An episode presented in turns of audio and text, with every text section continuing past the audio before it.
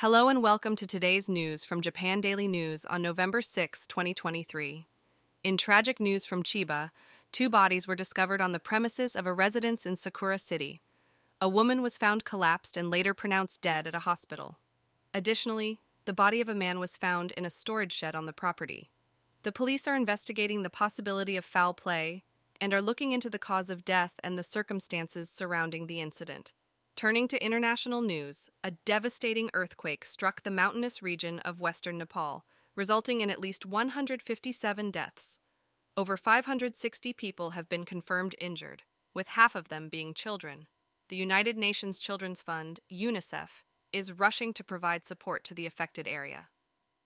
Moving on to weather, the Japan Meteorological Agency has issued a warning for extremely unstable atmospheric conditions from west to east Japan on the 7th.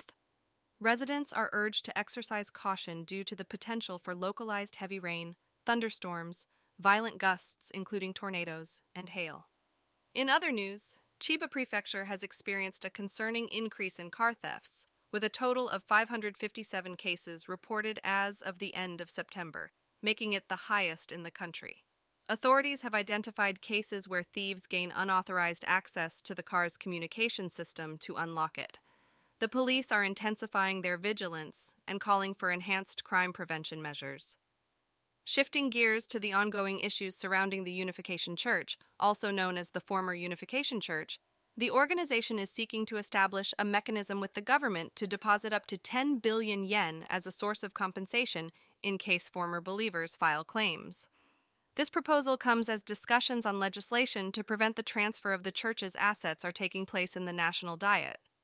Meanwhile, amid escalating attacks by the Israeli military on the Gaza Strip, a demonstration march was held in Tokyo on the 5th, demanding an end to the attacks and an immediate ceasefire for peace to be achieved.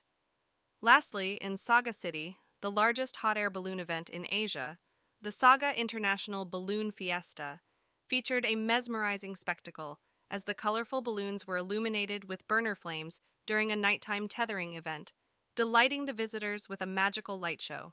And now for the weather. Today in Tokyo, the weather will be partly cloudy with a maximum temperature of 24 degrees C and a minimum temperature of 20 degrees C. There is a chance of patchy rain in the morning, but it will be mostly dry throughout the day.